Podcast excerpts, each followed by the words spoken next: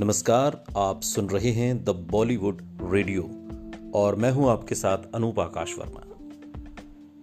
साल उन्नीस सौ बानवे में मेहुल कुमार ने एक नई फ़िल्म शुरू की। देशभक्ति जैसे मेन स्ट्रीम और कमर्शियल मुद्दे को केंद्र में रखकर लिखी इस फ़िल्म का नाम था तिरंगा। इस फ़िल्म में दो लीडिंग एक्टर्स की जगह थी।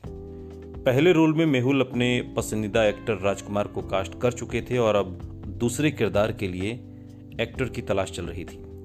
तमाम ऑप्शंस खंगालने के बाद मेहुल की खोज नाना पाटेकर तक पहुँची। तब नाना की दो हालिया रिलीज़ फ़िल्में थीं, सलाम बॉम्बे और परिंदा। और दोनों ही फ़िल्में क्रिटिकली अक्लेम्ड होने के बाद टिकट खिड़की पर भी सफल रही थीं।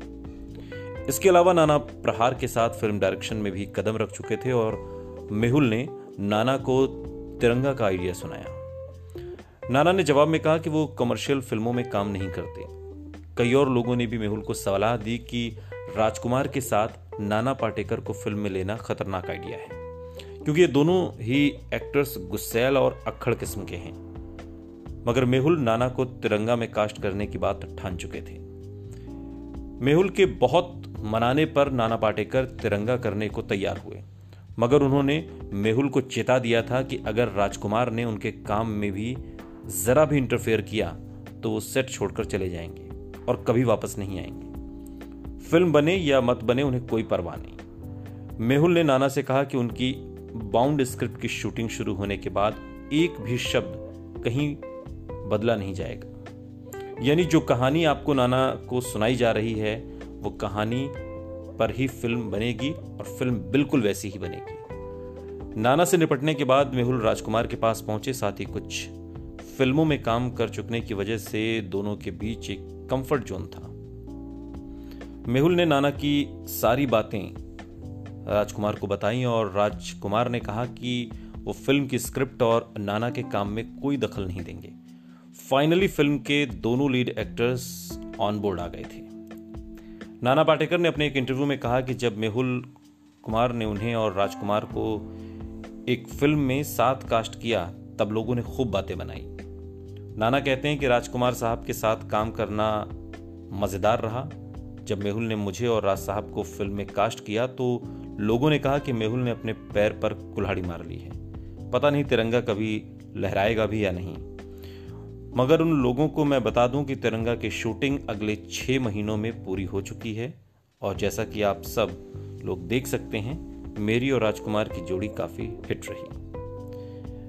तो हम चूँकि तिरंगा की बात कर रहे हैं और जब ये फ़िल्म बनी, तब इसे बड़ी पेट्रियोटिक फ़िल्म माना गया था। मगर बीतते समय के साथ ही फ़िल्म की इमेज में भारी बदलाव आया। अनेकों बार टीवी पर आने वाली इस फ़िल्म को अब मज़े और हंसने के लिए देखा जाता है। एक चीज़ जिसने तब भी इस फ़िल्म के फेवर में काम किया था और आज भी करती है, और वो हैं राजकुमार के डायलॉग्स न तलवार की धार से, न गोलियों की बौछार से। बंदा डरता है तो सिर्फ़ परवरदिगार से। ऐसे डायलॉग्स आपको तिरंगा समेत उस दौर की कई हिंदी फ़िल्मों में सुनने को मिल जाएँगे। मगर राजकुमार वाली डायलॉग डिलीवरी सिर्फ़ तिरंगा में ही मिलेगी। और आज के समय में पुरानी फ़िल्मों की सफलता को मापने का एक ही पैमाना है। और वो ये कि फ़िल्म पॉप कल्चर का कितना अहम हिस्सा। इस मामले में तिरंगा सारे रिकॉर्ड तोड़ती नज़र आती है। इस फ़िल्म के कई सीन्स और डायलॉग्स मीम की भेंट चढ़ चुके हैं। जैसे ये मीम जो हम अब आपको बताने वाले हैं। मसलन, राजकुमार जिस तरीके से डायलॉग डिलीवरी करते थे और उनकी जो डायलॉग डिलीवरी थी, वो आज भी मीम्स उस पर बनाए जाते हैं। सवाल यह कि क्या फ़िल्म के सुपरहिट गाने पीले पीले में नाना पाटेकर शराब पीकर नाच रहे थे? इस पर आज भी मीम्स बनते हैं। फ़िल्म तिरंगा में एक गाना था, पीले पीले ओ मोरे जाने, और इस गाने के साथ दो दिक्कतें थीं। पहली बात, ये एक पार्टी सॉन्ग था जहाँ दो दोस्त शराब पीकर पार्टी के बाकी मेहमानों के साथ नाच रहे हैं और नाना को कभी नाचना आता नहीं था और यही कहानी राजकुमार के साथ भी थी। दोनों इस गाने की शूटिंग से पहले काफ़ी पसोपेश में थे कि ये डांसिंग सॉन्ग उनके ऊपर कैसे फिल्माया जाएगा। और दूसरी दिक्कत ये थी कि इस गाने में राज साहब और नाना को ड्रंक यानी कि शराब के नशे में झूमते हुए दिखना था। इस गाने में नाचते नाना को देखकर आप ये नहीं कह सकते कि इस आदमी ने शराब नहीं पी हुई है। इन सीन्स को लेकर नाना से ढेर सारे सवाल पूछे गए।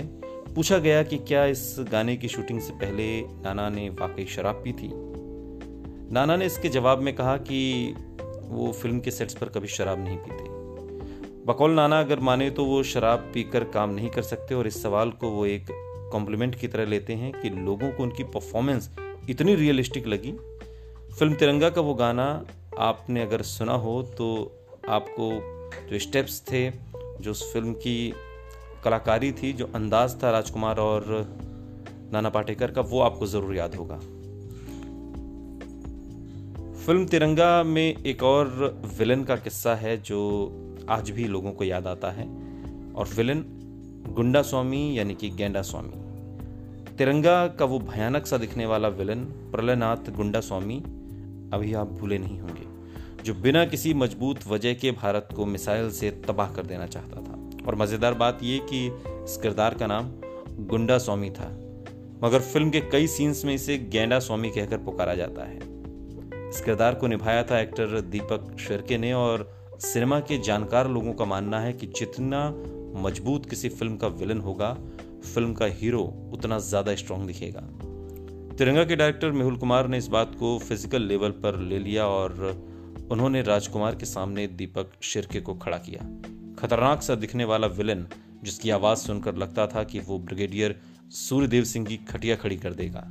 मगर ब्रिगेडियर ने फ्यूज कंडक्टर निकालकर मजमा ही लूट लिया।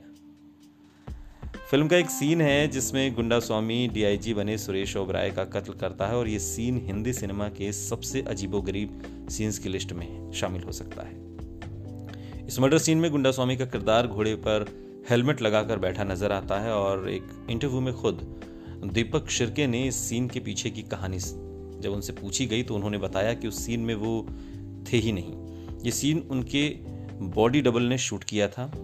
शायद इसलिए क्योंकि दीपक घोड़े पर बैठने को लेकर बहुत श्योर नहीं थे। उनके बॉडी डबल की शक्ल छिपाने के लिए उसे हेलमेट पहना दिया गया, मगर उस सीन में आवाज़ दीपक की ही इस्तेमाल की गई थी। उनतीस जनवरी साल उन्नीस सौ तिरानवे को तिरंगा रिलीज़ हुई और फ़िल्म को अच्छा रिस्पॉन्स मिला। हर जगह थिएटर्स हाउसफुल रहे। सुनते रहिए द बॉलीवुड रेडियो। सुनता है सारा इंडिया।